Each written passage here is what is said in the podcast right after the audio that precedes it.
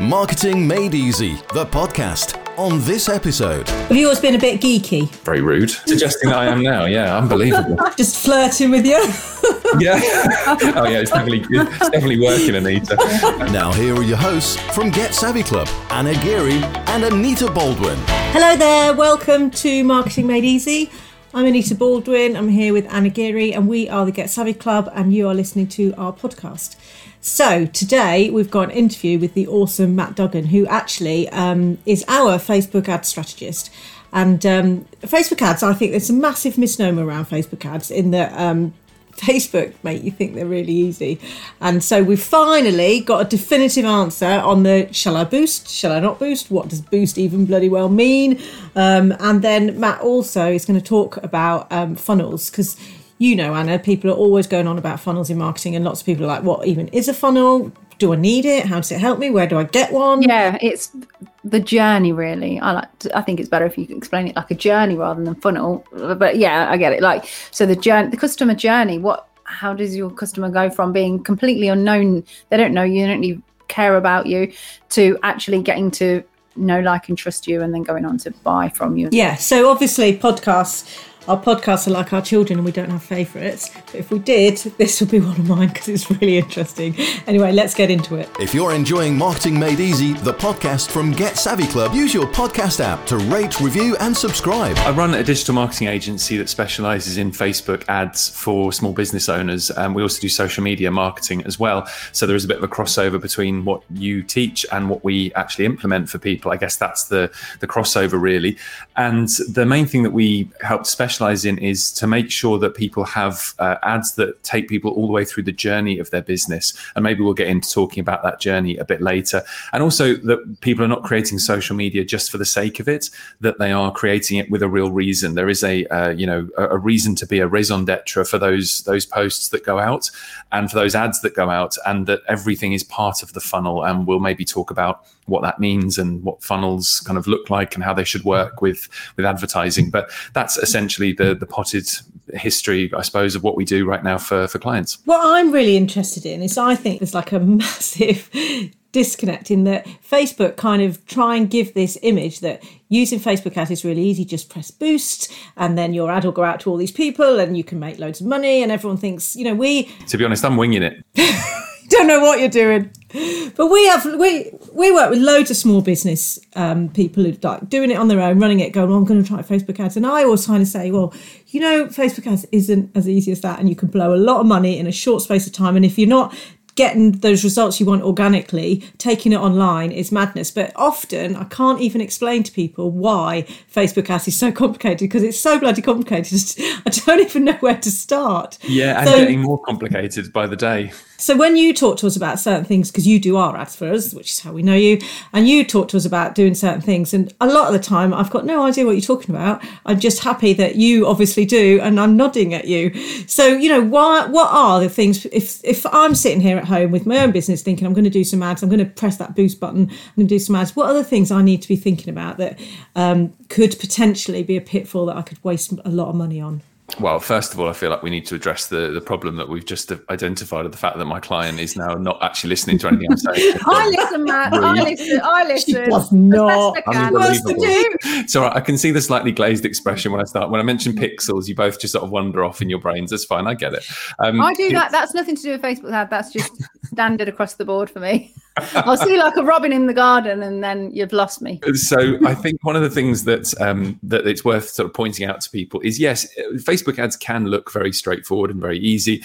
Because if you just do boosting of posts, then essentially it is, you know, it is quite straightforward. You know, you go in there, you choose your audience, uh, you decide how long you're going to going to run it for, how much you're going to spend, and that's kind of it really. But the, the fact is that those boosted posts are generally not there to help you. They're there to help facebook to monetize you as a business owner. They're there to make it easy and make it seem simple. And they do a great job of it because everyone does that every so often. We've all done it you know uh, of that little oh i might as well just you know i'll boost it and see what happens. Great you've just given facebook some more money. Now you might get results from that but it's worth understanding what it is that you're actually saying to facebook when you run those posts now nowadays it's slightly different but up, up until relatively recently you actually couldn't choose what that boost did. So it's worth noting that with Facebook, when you use Ads Manager, which is the proper platform, you know, for using Facebook ads, that's a platform which is built to do a number of different things and to optimize for a number of different things when you boost a post, by default, what you're normally optimizing for is getting more engagement on that post. You're not going to necessarily get loads of people to go from that post to your website to buy your product. It's not quite as easy as that. And this is the, the problem. Most people seem to think that Facebook ads and, and actually lots of digital advertising and digital media generally is magic. It's like we just turn it on, run it to our offer, we get make loads of money, we'll all be millionaires by next year, Rodney. It's that sort of approach that people have. And it's rubbish because they haven't thought about what's the, the funnel. They haven't thought about introducing themselves to their audience first if they don't know them already, because there has to be that know, like, and trust mm. set up. So you have to introduce yourself first and show what value you have to those people, like hopefully I'm doing now on this podcast. You have to explain that because if no one's ever heard of me before in your in your world, which they probably haven't, then I've got to kind of establish myself and establish that I know what I'm talking about and that I can explain it in a way that makes people understand it and that hopefully doesn't make them glaze over when I start talking about mm-hmm. some of the more finer details. And when you when you do that boost, what you're really doing is you're saying to Facebook, I want more engagement on that post. Now, if that's your goal, great. But for most business owners, they actually have deeper goals than that. They want to not just get the engagement, but they want to get people to sign up as you know leads or completed registrations in their business where they've actually given their name and email. And this is where we talk about different parts of the funnel. So there's the top of the funnel, middle of the funnel, and the bottom of the funnel. And think of it as a funnel shape. So the most people are at the top part of that funnel. Most people are coming into the top of your world and they're trying to find out whether they should get to know you and like you and trust you. Once they've done that, then they go into the middle of the funnel. This is where they might actually start to consider working with you and they might actually have already signed up. So during that initial open top of the funnel bit, they might have signed up for free for something. Then you have to nurture them in that middle section of the funnel, and that's where you might, you know, make some small offers. And then there's the main thing that you want to sell them, which is at the bottom of the funnel that you're trying to take them to. But what people don't realize is it's not just one funnel. There are multiple funnels in every business. So if you have, for example, a uh, an advert that's running to a freebie that you're you're giving away, but they have to give their name and email in exchange for it. That in itself is like a mini funnel because you have to make them aware that you exist, aware that the product, the download exists, explain to them why they should consider downloading it, and then ultimately get them to download it. That's the conversion at the end of the funnel. So in Facebook, you talk a lot about awareness, consideration, and conversion. Those are the three steps in every sort of mini funnel and then your whole business is a, a, sort of a major funnel in itself where at the top you've got the freebies the middle bit you've got the the mid-level products and the bottom bit you've got the main thing you're launching or selling or whatever so boosting's fine if you want to just get engagement but to me personally i think it's a complete waste of money i think you're much mm. better off going off after things that are not quite such you know uh, people use the term vanity metric, which often people who use those terms are people who actually can't get big numbers in the first place. So I think it's a bit of a cop out sometimes, but I, I use it in in these sort of terms because literally you can get tons and tons of views, for example, which is another thing you can optimize for via Boost. You can say to Facebook, boost this and give me more views. But those those views don't necessarily convert to anything. No. They're just more views. And those also the way the way Facebook counts a view is it's three seconds long. So if you can get someone to watch for more than three seconds, that's one view. But if your video is a minute long, they didn't consume anything. They stayed for four yeah, seconds and then left. Yeah. Or even if they stayed for 10 seconds and left, that's not a that's not helpful to you. It doesn't help your business. It makes the numbers look good, but it's the wrong number. If you're getting people on your email list that you can market to again, or even that you're getting them to, get, getting them to your website where you can retarget them again, and maybe we'll talk about that as well or you get them to actually buy something, now we're talking. But just don't try and, you know, it's it's an old adage, but sort of don't try and get married to them on the first date. Don't try and sell them something straight off the bat because it, it just makes you look desperate. So yeah. boosting's fine if you just want the very top level engagement bit and nothing else. But even then, there's still better ways to get it if you use proper Facebook ads. Hmm. When I I had think the recruitment business, I always I used to mess up. I used to do lives way back in the day before anybody else was daring to press the live button. So Yeah. I'd, I'd go live and I'd be talking about like something to do with the recruitment thing, and then stupidly, like on a Friday or something, I just like, actually, you know what? I'm just going to post. I'm just going to boost this post. Yeah, yeah. So I'd boost it, and obviously it'd be boosted across the weekend when all the boozy people, and I wouldn't necessarily target it. I'd just have a laugh on Monday, like at work, about all the people that trolled me on the video. But that's not useful. I get that. No. It was just a source of amusement for me. Yeah. Um, because you're like that. I know not everyone would like that kind of, but it did. It made me laugh, like some of the things, some of the things people said or whatever, and then I'd like have banter back at them and be like, "Oh, well, I've checked your profile out and you look like this." one." So it's not really, it's not a good thing It's to. it's a very, very niche reference for, uh, or niche uh, usage, I should say. For, Yeah, I um, don't think. Can you not optimize for trolling? No, I don't think you can. Weirdly, no. Fill up your weekend a bit.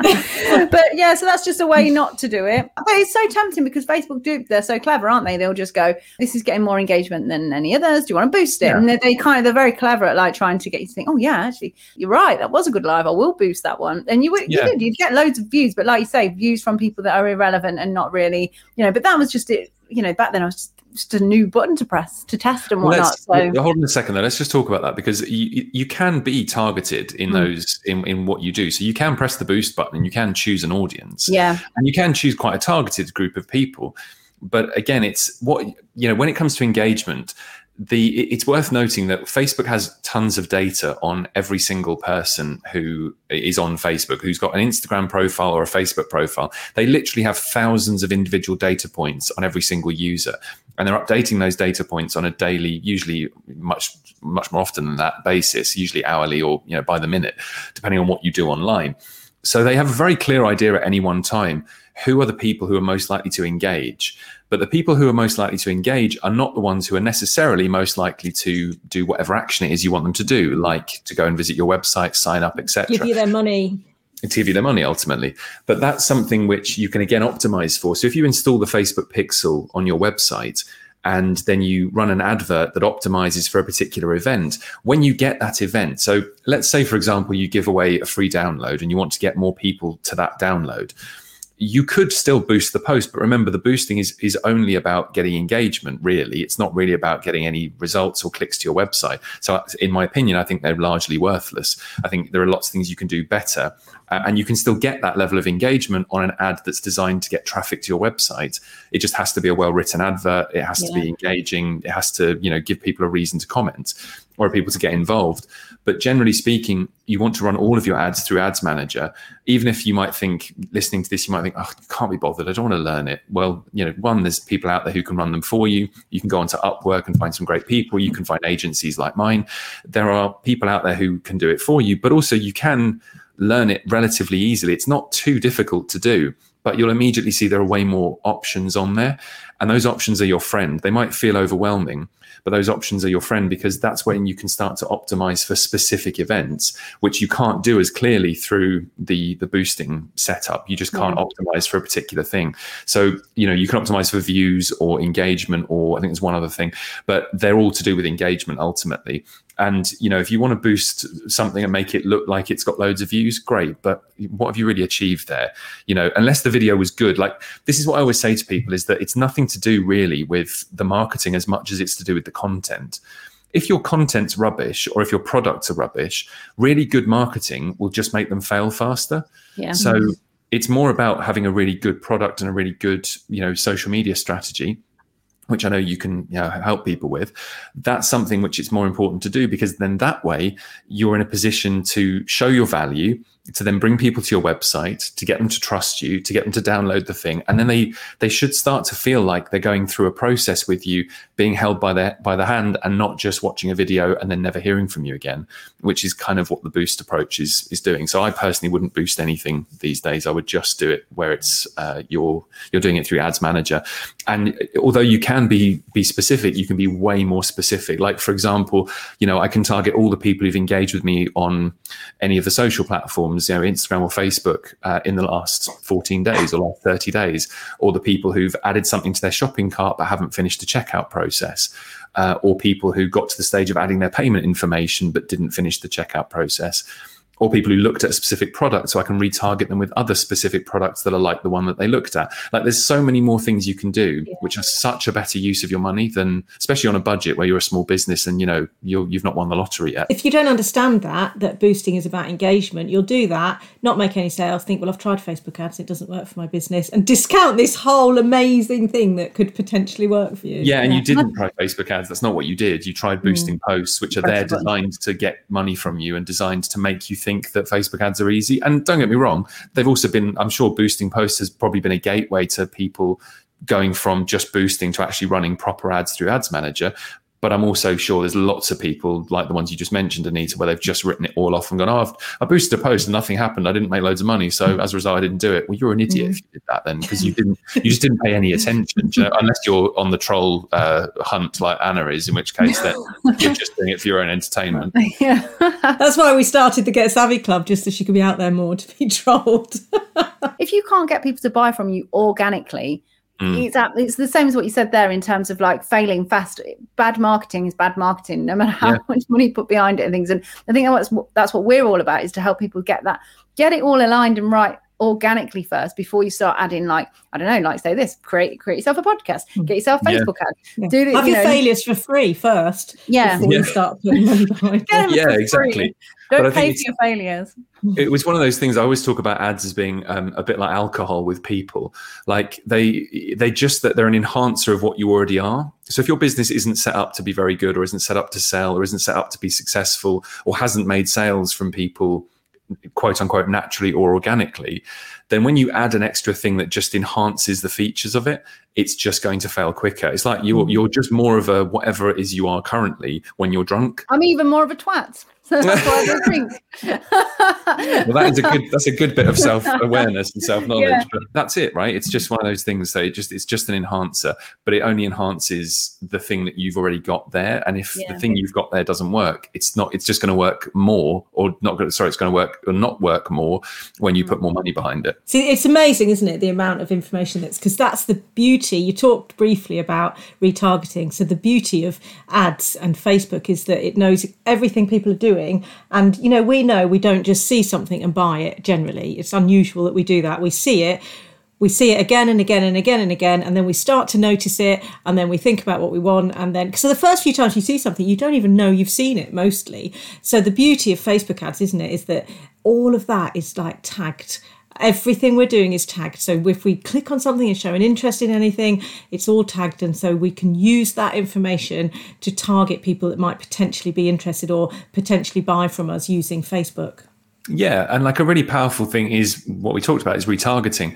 And mm. actually, we talked about this earlier in a meeting that we had where we talked about the idea of putting, uh, you know, people sending people to a, a sales page for a particular offer, and then if they don't buy when they hit that page, when they leave, what do we put in front of them instead? Well, sending them back directly back to the same page doesn't make much sense because they didn't buy mm. the first time when you put it in front of them. So what makes you think they're going to buy again unless you give them different context for it? But if you put a video or several videos of ads in front of people where you say, meet, I don't know, just picking a name out of the hat, let's say meet Sonia, right? Sonia did our course, did this, now she's doing really well. Here's her chatting about how brilliant she thought Get Savvy Club was. And then she's on camera chatting about it and then we send them back to the sales page. Now there's a different context with which they're going back to the page. You didn't create anything new on the page. You didn't do anything different on your website. You gave them a different context and a different frame with which to view that sales page. So now they they get to trust it more. And as you say, they've seen it the first time. Maybe they clocked it. Maybe they went to visit the page. And now we can just retarget the people who've been on that page in the last seven days. Because the closer they are, or the closer we are with our advertising to when they were last on the page, the warmer they're going to be for us. You know, if they were there three months ago, they're probably not even going to remember they visited the page. But if they were there in the last four or five days, we know that they're going to be warm to the message because they must remember it. It was only a few days ago. And okay, we get bombarded by stuff all the time. But if the page was relevant enough for them to click through from the ad in the first place, they must have been interested. They must be interested in that topic. So let's retarget them with something that shows them more of the benefits, more of the value, gives them some insights. You know, does something that that Show, shows say, that shows the eighties uh, eighties pop legend Sonia saying how great we are. That's what I've yeah. got visions of. yeah, that's Sonia mean, off of the 80s. Remember her? What, what was that one hit wonder? She was uh, yeah. Never stop me from loving you. Oh yeah, I was in love with Oh Sonia. a bit. God, now it's going Yeah. through my head. Yeah, That's why someone like you, Matt, is an ad strategist because that's why you almost need someone else because it's all about thinking of how do people behave and what will influence them and understanding all these different strategies of how to use Facebook ads to ultimately get the sale, which is why we're using them at the end of the day, isn't it? you can use Ad- ads manager yourself but it's like anything you know uh, you you could use do all sorts of things yourself couldn't you but it's but better if you let if somebody else already does it all day every single day and has done for a Yeah. number of years surely they're going to be able to identify and get to where you need to be with it rather than you try and faff and work it out yourself But your ethos, Matt, isn't it? Is that Facebook ads should pay for itself. Um, it should pay for the your ad strategist and it should pay for the ads at least, and then you should start to make money from it. But that's a really important thing, especially if you have like a membership and you can cover your costs on the first month. Then anything you make after that is now in profit. So, I mean, okay, there's other costs in your business, but you want to make sure that, yeah, the ad spend itself is paying for itself and that your return on ad spend is anything over one. So it's measured, you know, via numbers like everything else in Ads Manager, and the number you're looking for is anything over one. If you have anything over one, what that means is that you're getting a pound back for every pound you spend.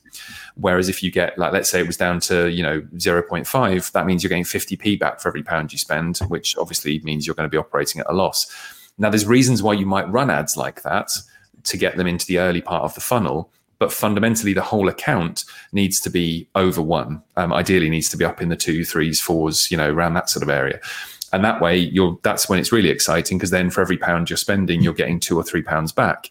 Well, I don't know about you, and it doesn't sound like a lot of money, but I would do that all day long once I got to that stage. like I'd a money machine once you get it once you get Yeah. it working the right It way is, and it's it's one of those things that lots of people say. I won't use the word I would normally use for them because I don't know whether I can be polite or rude on this podcast. I didn't ask. it always gets an e it always gets an e but the, oh, does it? yeah always go explicit. Well, it's those mouth people. Geary. Oh yeah, of course. it's supposed to you Yeah. I have So, used the T word so far. You haven't. I have used the T word in this, haven't I? Oh, the T word. it will have an E. Oh, I thought you said something else. They they Um, can use whatever. so yeah well I'll, I'll refrain from slagging ev- off, off people but i think it's when it when it comes to uh to doing that i think there is a temptation to you know to just to, to do ads almost for the sake of doing ads because someone's told you to. And you know it's used by people in the industry who want to tell you that it's a magic money machine. Those things don't exist right? Hopefully everyone's understood that by now. Although lots of people haven't otherwise those things would would you know not be being sold anymore but they still are so people must still be buying it. But that idea that you know facebook ads can be a money machine well actually it's true it just requires a lot more work than it might be being presented as looking like right now if that makes any sense realistically, the average business owner that's really busy in their business um, and not quite technically minded or, or not kind of geeky and want to get into this, they're not going to make it work themselves because you've got to put too much time and effort in. Probably not realistically, no. And it's uh, unless that becomes their if that's their only way of driving traffic, which if it is, I'm worried for them for a number of reasons. But it, it's you know because they should have other ways of driving traffic. They shouldn't put put all their eggs in one basket. But I do think that uh, yeah, you should be outsourcing it as much as you can because it's so complicated. And like I saw someone recently say, it was another marketer say, you know, anyone who says they're a marketing expert isn't an expert because it changes so fast. You can't you ever can't be. possibly keep up with it. You know, like you can't be a marketing expert. Can you imagine how many disciplines that that takes in? It's crazy. Even So, so often we're telling people that's why we have the academy because so often we're telling people well, we don't we don't do that we can't do we can't know that that you know we can't know Facebook as as well as SEO as well you know you just can't know it all you just have to have your bit that you're no, like I better, better than everybody else at, at in, you know overall I started in marketing in the 90s and we used to do we used to do some TV ads, we do a lot of direct mail, um, you know, inserts, leaflets, and there was no tech at all. And then, you know, um, as the marketing assistant, I had the one computer that had the website on it that you used to have to go, well, let's have a read of the website and see if it's all working. Yeah. And literally, so even in, you know, my short lifestyle, lifespan, it has changed so that now to be a marketeer, you have to be a techie little bit to a certain, even though that's the bit I struggle with to a certain extent. So yeah, God knows where it's going to end up. you have to at least understand it, right? It's going to frighten people to say you've got to be a techie because lots of people immediately get terrified and certainly the market that I know you serve, you know, a lot of people within your your world feel like they might have, you know, missed the boat or they've kind of missed out on the opportunity to get on social media or they've they're past it or whatever. None of which is true, right? You're like there's, there's people on social media who are in their 80s and 90s who are killing it, but it's a different attitude, and it's got to be the attitude of I'm going to do the thing that I'm really good at and the thing that I can excel at, and I'm going to outsource everything else. And if you can't afford to outsource it, do the, the minimum version of whatever it is you need to do to get to that point where you can outsource it and then outsource the hell out of it. And don't be thinking you've got to do SEO and Facebook ads and uh, direct mail and, you know, ads in newspapers. I don't know why anyone does that anymore, but anyway, they do. And, you know, all the other types of things you have to do because ultimately you only really need a few things to be successful. You need uh, traffic to your offer. You need a really great offer and you need an audience to sell that to. Yeah. It's kind of it. You need to, you know, it's it's that whole, you know, adage of, you know, this marketing is just, you know, putting the right message in front of the right people at the right time. That's all it really is. And that, that hasn't changed. It's just now the method of delivery has got quicker and more effective and more nerdy and geeky and techy, but hence me. But you know, it's it's it's not really changed that much. And I think the thing that you asked me earlier about this, about you know, what is it? And probably I'm preempting a question here, but you talked about what is it that makes you savvy in your in your world. And I was thinking about this, and I think one of the things for me is that I understand I understand so, so the kind of psychology of what people are going through at those different times in the buying cycle. And I know how to translate that into the tech side of things, which is the bit that everyone just gets terrified by. So I think it's that that crossover of having been there and done it for my own business back in the day, or my own, you know, I was I was a performer back in the day and used used. I was going to ask you, what did you do before? I know you do. You've you because you do vo- voiceovers sometimes for us in our meetings, messing about. Yeah. So I know you. I know you got Yeah. some good voices going on there. I do So what voice- did you do before? I was an well, I was an actor and a magician. So, what kind of magic did you do then? I was a close-up magician. I used to do things for um, corporate events and private parties and weddings, and I was you that guy going circle? around. Yeah, I was. Yeah, um, I was. I'm not anymore. I did it for about ten years, and I did it alongside acting as well. But it kind of didn't really that that mix didn't really work terribly well because you know you're either doing a show performing as a magician at an event which are at night or you're doing a show which is also at night. So it wasn't like i could perform during the day and then go and do my job at night. So Do you mind having your wedding at 10 in the morning so that I can do the magic? which occasionally they would like at weekends you'd be laughing because then you could do a gig during the day and do a wedding and then you go and do you know a corporate do at night or a, a you know nightclub or whatever which was that was cool. But and i got you know i got flown to some very cool places. I performed i was part of the um uh this is me just this is massive name drops now get ready for the, the clanging noise as i drop names I love a name Um, drop. but I so I performed at Buckingham Palace a couple of times. Um, I was there For I was nine. No, not for the Queen. Sadly, I was there. I was 19 when I got this gig, so this was a long time ago now. Um, I I was actually this is a random story. I don't know if we've got time for this, but Yeah. let's throw it in. What, Yes. Whatever.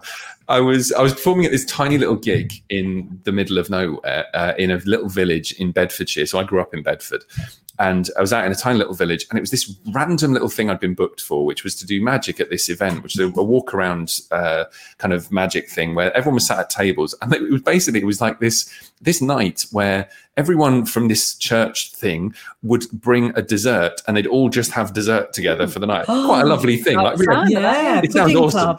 Really sweet, right? Really lovely. And all these, you know, little old dears come along having made these incredible cakes. It was great. So I, I got booked for this gig, thinking nothing of it. Turns out, one of the people who was at this this thing was a, a producer for BBC Music Live. And they were the ones organising the Queen's Golden Jubilee in the gardens of Buckingham Palace. This was the oh, I was concert- there. I do remember that. I you? got, yeah, because I won. Everyone was annoyed with me because I won. It was like a postcode lottery to get to Yeah, go, yeah, it and I was, went 2002, wasn't it? Yeah, it was a ballot. I was at university in Paris at the time, so I had to come back on the train when I got booked for the gig. I had to go to the BBC to do an audition in front of the BBC Music Live person uh, who was was there. Uh, got the door held for me on the way out by Ricky Gervais. That was a fun moment. Uh, the, yeah, we, it was just the office had just broken, I think, around that time. So it was quite. It was one of those. Oh, it's that bloke kind of thing. Yeah. Um, but yeah, I um, I didn't do it like that, like Paul Daniels, though. I didn't make that noise. Um, but- Oh, um, Um, so I got to, I interviewed him though once. I had a radio show about magic at one point as well, and I was doing uh, I did an interview with Paul Daniels and Debbie McGee. It was quite quite a surreal experience because I watched him on the telly when I was growing up. That's how I got into it. what was I- your magician name? It's just me. It was just my my own name was like I didn't I wasn't like the great you know Cardini or whatever because that was taken to be fair by a much better magician than me. But um, it was yeah no I I just went under my own name because no one cares. They're like they're there to see the entertainment. They're not. I wasn't like a stage act or anything like that. Yeah. So yeah, but I got yeah booked for Buckingham Palace a couple of times and then was flown to Dubai to do a few things. Did a car launch out in Dubai. The new uh, C class was being launched by the Emirates Motor Company, and we did a gig for them. Uh, flown out to yeah to Dubai to perform for a month at a time uh, in this mad place like Mall of the Emirates. I Don't know if you've ever been there. Uh, it's, it's it's just a it's a mecca for consumerism. It's a crazy place. But they were flying out magicians on a, on the regular from London to perform there. So at the palace, then, where what was your? When were you doing that bit? When we where were you doing your? So like your magic? was so there were then did you get one of those hampers? We all got a hamper, didn't, did you not No, get no, one? no. I've still got mine. We didn't get anything. No, no, no. You would have come in and you'd have sat on the grass uh, outside in the garden, which is near where the. Actually, talking of name drops, I'll give you a really good one if you if you're interested in name drops. So we were before any of you were allowed in.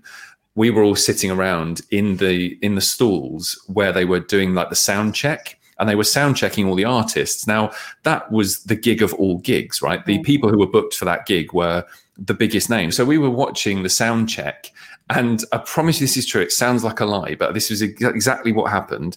Um, film uh, Paul McCartney was sound checking, and he did a bit of Hey Jude. Just on his uh, acoustic, like just really cool. In the wings is Rod Stewart and Penny Lancaster. sat, sat on the drums is Phil Collins, and over in the corner doing his sound check is Kermit the Frog. Promise you this is true. Quite- It sounds like it sounds like a fever dream, but it's absolutely what happened. so one of the other magicians, but was Dominic Wood, who was on TV at the time. Uh, so he was Dick and Dom. He's the the oh, Dom. yeah, yeah. I like him. So he was a magician for a long time as well, and he'd been booked for it. I'd been booked for it, and several other performers um, from the UK. So yeah, so they he yeah they were mates. They, he'd interviewed them and everything, so they were just chatting about, and I was just like, oh hello. I was like nineteen, little How idiot. cool is that? So, what yeah. happened? Why did you go from all of that glitz and glamour to Facebook Facebook ads. ads? Because because most of it wasn't glitz and glamour. It's most not of really it was glamour, it? no. Th- those are I'm giving you the highlights of a ten year career that was not not anywhere near that glamorous at all. Uh, really it was conscious just decision to say, right, I'm going to stop this now and do something. Do you know what it was? It was to do with the fact that I wanted a business and I realized that I wanted something that would run without me being there. And that the hand to mouth existence that I had as a performer, where sometimes it'd be amazing. Like Christmases were literally like all my Christmases had come at once because I was performing every single day. And yeah, it was, you know, it's, it's uh, harder work than it might sound, but to be, to be, you know, entertaining, performing every night throughout the whole of December, in fact, usually from the middle of November, was was awesome. Then January and February would be dry. Like you'd be there'd be very little going on because who books an event in the first two weeks of January? Nobody. No. No. So it's you know unless you're unless you're somehow booked for the sales at Harrods, you're not going to get anyone to see what you do. So you have to find other ways to to promote yourself. And during that time, I got very good at SEO. I was very good at promoting myself on Google because it was I mean it was easier then. Let's not be let's not always be been a bit geeky? silly. Very rude. Um, I uh, Technically minded, you mean? suggesting that I am now. Yeah, unbelievable. Um, I um, I uh, yes is the answer. Yes, Just course. flirting with you. Yeah. oh yeah, it's definitely it's definitely working, Anita. Um, I um, um, so it was one of these things where I just realised that I needed a business, and I needed something that would would pay me consistently. And I didn't ultimately. I, I fell out of love with it a lot as well. Like I fell out of love with going around with you know a deck of cards around a uh, a corporate gig and performing for drunk Yeah. people. I just couldn't be bothered with it anymore. I just think you guys are assholes. A lot of you. Like I just it was it was fun. A lot of it was really fun. I got to perform at like virtually every big hotel in London. I've done a gig at in, at some point, and like I've, it's quite fun now walking around London, going, oh yeah, I remember that gig. But most of it was was quite um yeah just just not very fulfilling anymore. And i just got to a point where i was uh yeah really done with it and couldn't and, and also i wasn't inventing anything new. I wasn't coming up with new material. I wasn't i was just putting out the same old stuff. And i was like well that's the point where you're like well you're dead now. You're you're not it's like a business. Businesses don't don't ever go along a plateau. Businesses don't do that ever. And the same is true with performers. You either get better and better or you slowly decline Hmm. there is no such thing as a business plateauing you're either growing or you're not I'm kid you not. Anywhere there's magician, they pick pick on me. Oh, I don't know. What's the polite answer to that? Um, the well, no, I don't know. Is the honest You know, answer? I'll never Maybe- ask you how you ma- how your magic works. I just think, great magic, brilliant. Not like Anita who will go, oh, how, how do you do that then? I wanna know maybe you're. Maybe it's because you're. You do such a great impression of me, Anna. yeah. I know. Amazing that we're still in business with each other. Really, after that, it's the um, this is the end of the podcast. It's like the Spice Girls. They hobbled on for ages, didn't they, for the money? The Get Savvy Club hobbling on for the money. Doesn't quite yeah, you work. do does that as a jingle for us. Yeah, exactly. Podcast episode. You're listening to Get Savvy Club. We're just here for the cash. Um, they might pick you because you're maybe quite gregarious socially, or maybe you're like you're somebody. The thing is, what you try and do is you try and go for the people who are going to emote the most when you do something amazing, which is also why you use testimonials in ads. Incidentally, Yeah. is that you want everyone else to kind of be as excited about your product as that person in the advert is, and you want them, the person who's looking at the ad, to go, "I want to be that person." That's the, they sound like they've got their life made up as a result of you know the Get Savvy Club. So.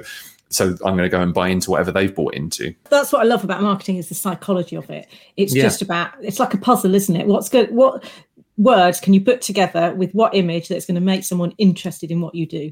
And Yeah. you can have the same product, shit words, same product, great words, and you know someone will be interested. That's it's that's what it's about, isn't it? Yeah, and it's like it's it's what's known as a thumb stopping moment. Like I've got a, a friend who I work with in marketing quite a lot talks about thumb stopping moments. Um, Kelly Teasdale, and she we she talks about that a lot about the idea that you're trying to constantly stop people doing that scroll. So they're constantly they've got their phones and they're scrolling through. You've got to make them stop doing that action for a second and Yeah. pick out something that's going to make them go, oh, that's really funny or really clever or really whatever. And actually looking like inspiration wise, there's a few resources that you can use to make your ads better one really simple one is look at the either TikTok or look at the reels on Instagram because they're short and punchy. They usually have to be engaging in some way. There's also a principle that's used in comedy quite a lot, which is known as a pullback and reveal. A pullback and reveal joke is where you tell a little bit of a detail of something and then you don't explain the context. Then you put the context in and it's suddenly much funnier. So there are lots of examples of, of jokes like that. I'm trying to think of one now, but there's lots of examples of jokes like that where there's a twist or something funny at the end, um, or or that the kind of the context of it is is different. So like Gary Delaney is a classic example where he says. Um, I've uh, my my grief counselor died last week. Fortunately, he was so good I didn't give a shit. Like it's it's that thing of like it's a silly one liner, but you know, or um, I filled up the escort. She died. Uh, it's that sort of Take like- my mother-in-law, please. yeah, exactly. Yeah. So there's there's lots of those kinds of of jokes where some of them are a bit near the knuckle, but there's a lot of those where they're it's it's about kind of doing the twist at the end. That's the thing that makes people laugh, and it's that whole thing of of doing the same thing on TikTok or the same thing on Reels, where often so a, a classic example is when artists are painting something, they'll often film very close to the page. They'll they'll film the individual brush strokes or they'll film like the the drawing of a detail and you'll be thinking, I wonder what this is going to become. And of course, you're going to con- continue watching until you see what the reveal is at the end when they pull back and you see it's a photo or a drawing of whatever. That same principle is a really good thing to use in in advertising. Anything that keeps people watching, you have to use like think of it as a principle. You're not going to use the same uh, content necessarily, but there's lots of trends and things that happen on TikTok and and on Reels which will really give you an insight into that's the psychology I need to stop people scrolling to get them to pay attention, which from there means then you've got to have the right message for your business. And then it's all the stuff we've talked about already. But that thumb stopping bit is almost part of the most important part of it because without that, you don't have an opportunity to do anything else. You have to hmm. stop them scrolling and you have to pull them up and you have to make them look at it and go, that's for me. And also for people who who it's not for, for them to discount it almost Yeah. as quickly Need to get rid of them fast, don't you? Yeah quick because otherwise you don't want them clicking through because then you know your click-through rate might be amazing on the ads which is great because then it's very likely that you'll be given a lower cost per click because facebook will want to put your stuff out there more because it's getting lots of engagement that's great. But if it doesn't do the next stage or it's the wrong group of people forget it you've just spent loads of money on nothing. But that's the fun bit as well because um, digital marketing is so quick to respond and give you some results that you can try lots of new stuff. So, you know, back in my day when we are doing direct mail, it'd be six months before you go, well, that was shit. Let's Yeah, yeah, change yeah. it. Let's try a new creative. Whereas, you know, Yeah. Facebook, that's five minutes, isn't it? And a post and what have you. yeah That's well the fun there's bit about it. Yeah, there is. I mean, it depends whether we're talking about organic or paid stuff. With the organic stuff, yeah, within 24 hours, it's very clear whether that thing worked or not. But also you know did it resonate with that particular audience maybe it was the right message but the wrong audience and you know vice versa but with advertising I generally let it run for a little while before we make any decisions. So depending on your budget, like let's say you're spending, you know, a five or a tenner a day, you should ideally be spending a bit more than that. But like if you're spending a tenner a day, let's let's start there. You would you know you'd get to see within a few days you'd see you'd probably get in front of somewhere between five and ten thousand people. Generally around the 8000 reach mark. So there's a, a, metric in facebook which is the reach. When that hits about eight to 9000 that's when i'm going to start to make decisions about whether that particular ad did well but I might also be running it as part of a split test. So it might be, you know, what's known as A B testing, where you can have two different versions of an ad, send half your traffic to one, half your traffic to the other, and see which one performs better, which is a great way to test your copy. It's also a good way, incidentally, to test your like book covers, to test your uh, sales pages. Like Tim Ferriss, famously of the four hour work week, he actually ran ads, not in Facebook, but ran ads through Google in order to find the uh, cover and the title of the cover that people most liked. So he ran the Four Hour Work Week. He also ran uh, Drug Dealing for Fun and Profit. He also ran several other titles of the book because the, the, the the drug dealing one was a, the name of a talk that he used to give at a university that he used to be used to go to, and they'd kind of hired him to do this talk about setting up a business and he was he had a, a, supplement business i think at the time that's the thing that made him his four hour work week uh-huh so that was the kind of the drug dealing pun within that. And uh, he realized that the four hour work week was getting like vastly more clicks than anything else which is why that's now called the four hour work week. So great idea. you, UK it's a really smart idea. And like yeah. uh, you know it's market research. And, and it's not the, the problem I find with a lot of things that people do is that they'll they'll you know and maybe this happens in your group. It certainly happens in lots of you know social media groups and lots of advertising groups where someone posts a uh, an image or posts something and says, What do you think of this? Do you think this will work? And it's the worst thing to do because you're just going to get lots of opinions that aren't data. We now, unfortunately, live in a world where opinions and data seem to be given the same amount of credence. And, and it's true politically, it's true for a number of, of reasons. But you know, we we live in a world where people uh, are are counting opinions like they're facts, mm. and they're not. Unfortunately, yeah. you know, the, multi, the the multiple of of opinion isn't data. Uh, so it's yeah, that's the thing that you kind of need to to sort of test without almost without talking about it. Just put it out there and see what, what people really click on because yeah. they might all click on something that they would say they wouldn't click on, but they all did. There's been times when you put Facebook ads out for us and I've gone, what?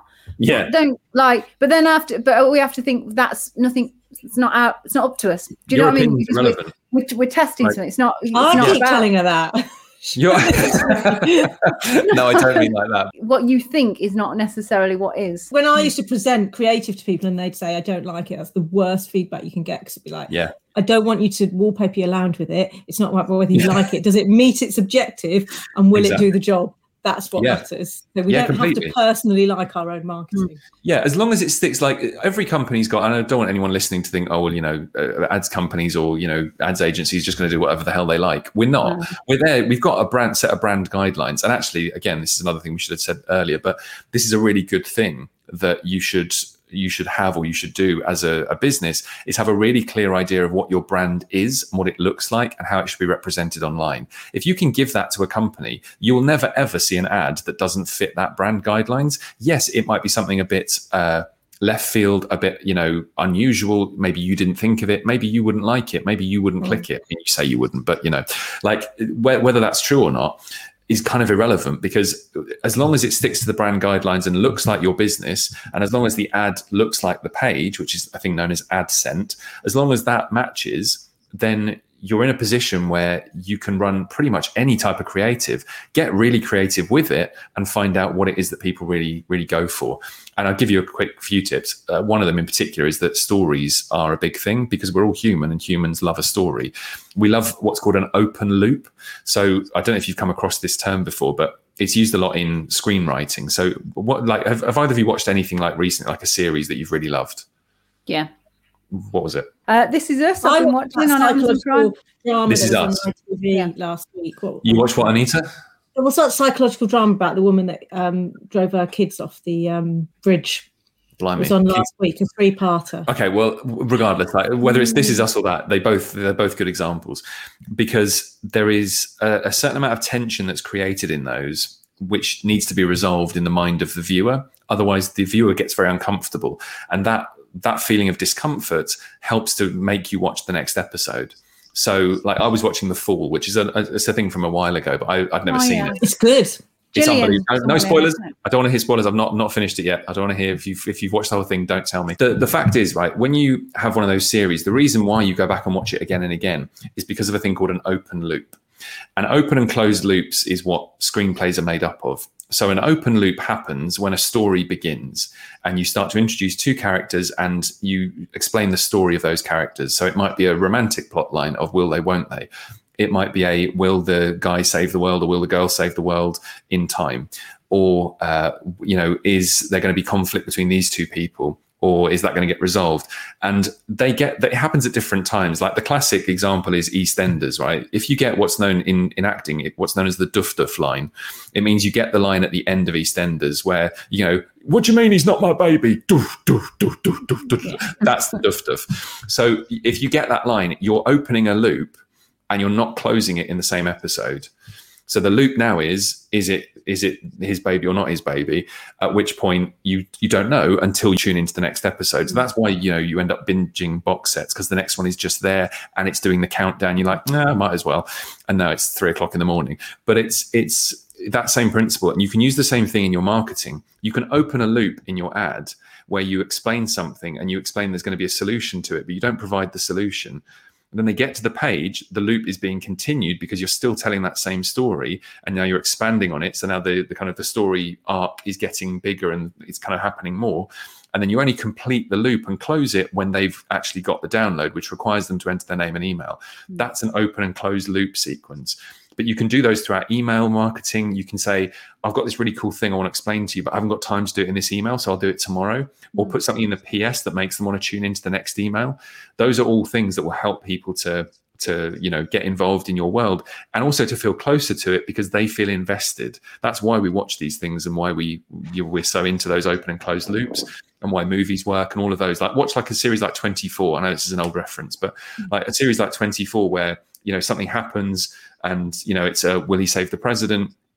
And will that terrorist succeed? And will they get together as a couple? And will they you know will this guy who's trying to stop him get in the way? And blah blah blah blah blah. All those different things. And those loops all get closed at different times and other loops get opened as a result of those first loops. So it can get very complicated. But with an ad it can be quite simple. You can literally just open a loop and then not close it until they've done the action you want them to do.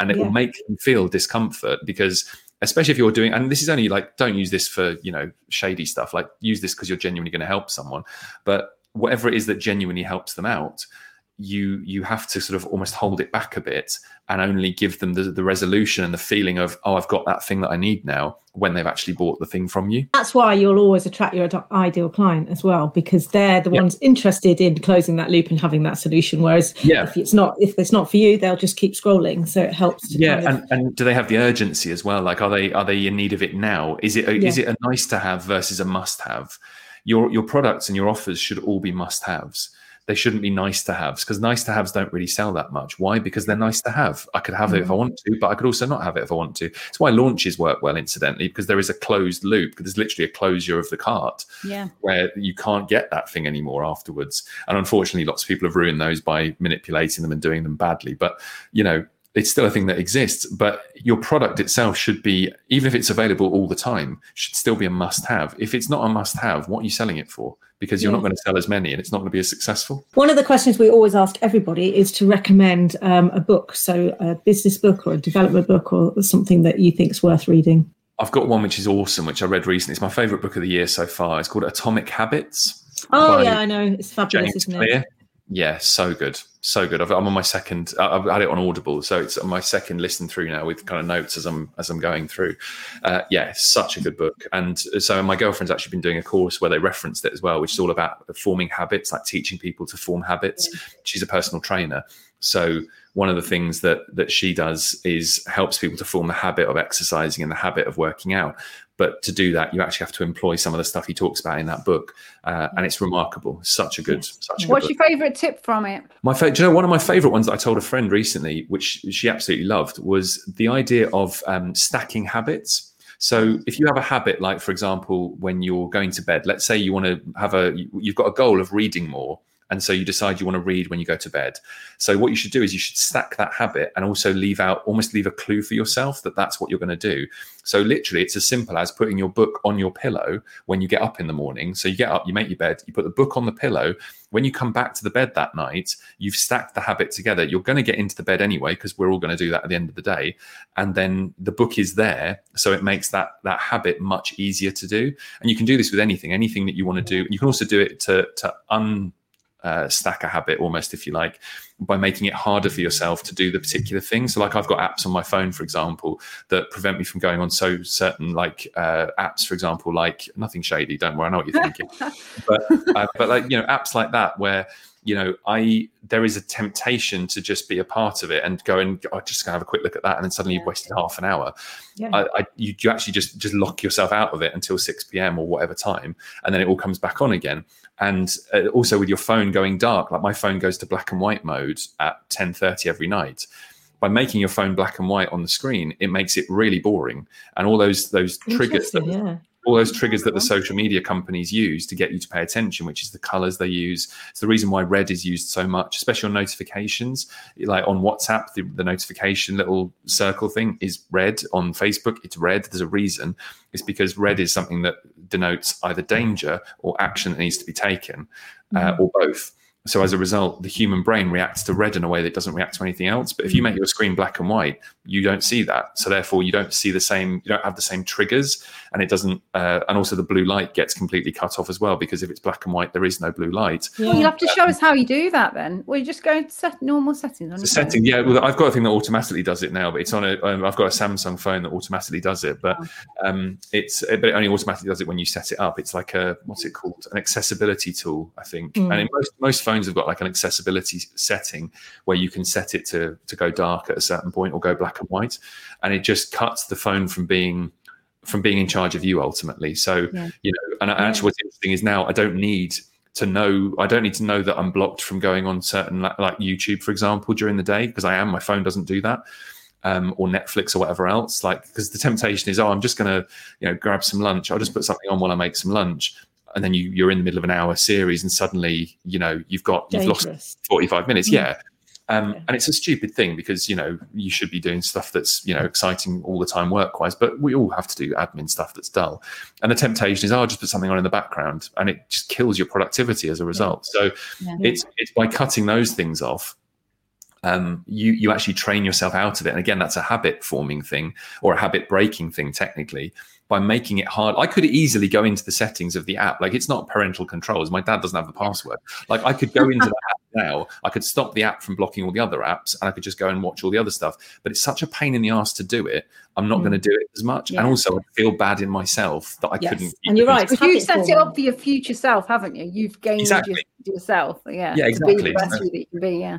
Yeah so then i look at it and go you're better than this. You're and also do you know what i find? There's, there's one thing in the book i talk about this all day. There's one thing in the book specifically that i love and it, it completely changed my attitude to habit forming because up to relatively recently i've always thought of discipline and habit forming and all that other stuff as being oh god it's so dull. It's so Yeah. boring. And i want to do something fun and exciting. My inner teenager comes out and i don't look like a teenager anymore but my inner teenager comes out and just wants to stay up all night and wants mm. to go and do cool things and wants to and it can't right? Realistically you can't run a business doing that.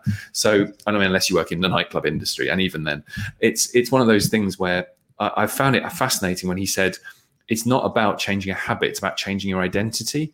And it's that thing of saying um, you know i'm the sort of person who or i'm not the sort of person who. That's the thing Yeah. he talks about in the book of your identity. Um, i'm not the sort of person who eats meat. I'm not the sort of person who eats fish. I'm not the sort of person who eats the secretions of animals because um, i don't need like i'm not someone who values uh, their their life less than the value of the taste i get. Like i think Yeah. my, I, I don't value my taste buds more than their life is what i'm trying to say. So I'm not that sort of person. And suddenly, as soon as you say that, there are certain things in your brain that are like it's what's known as a click whirr response, and that comes from a book called um, Influence by Robert Cialdini, which again is a very short book. It's brilliant.